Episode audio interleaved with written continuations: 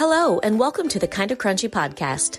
I'm your host, Heather Nally, and I'm on a journey to eat a little cleaner, live a little greener, and transition our conventional family farm to more regenerative practices.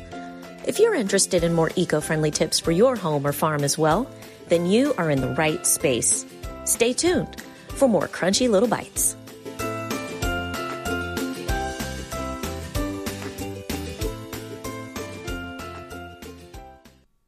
Hello, and welcome back to the Kind of Crunchy podcast.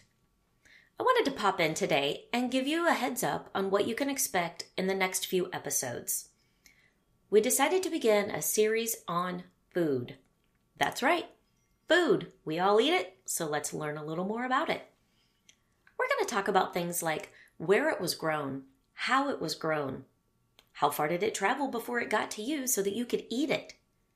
Wondering why that's a topic?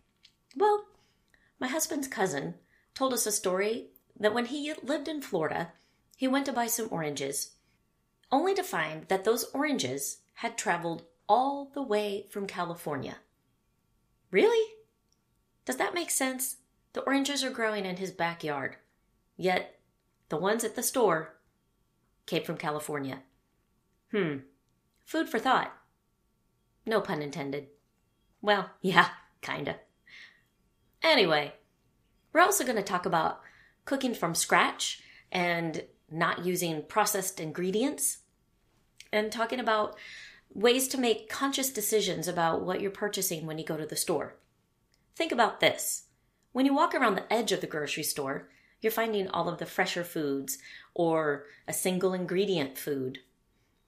Have you ever tried to make a meal just by walking around the outside edge of the grocery store rather than diving into all the aisles in the middle? It can be done. I'll admit, I don't always do that either, but it could be a fun challenge.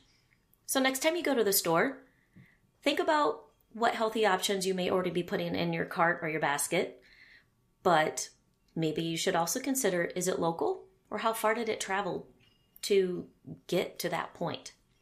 In the meantime, before the rest of these episodes hit, do you have any questions about the food that you purchase and eat? If you do, send them my way. And you can add them to the Kind of Crunchy podcast group, and then I will put them in the list of questions that I intend to ask during this crunchy food series. I would love to know what you would like to know about your food. Until then, if you enjoyed this episode and would like to hear more, please like and subscribe and share it with a friend. Remember, every person who listens is another who could begin living a little greener, and that helps us all. Thanks.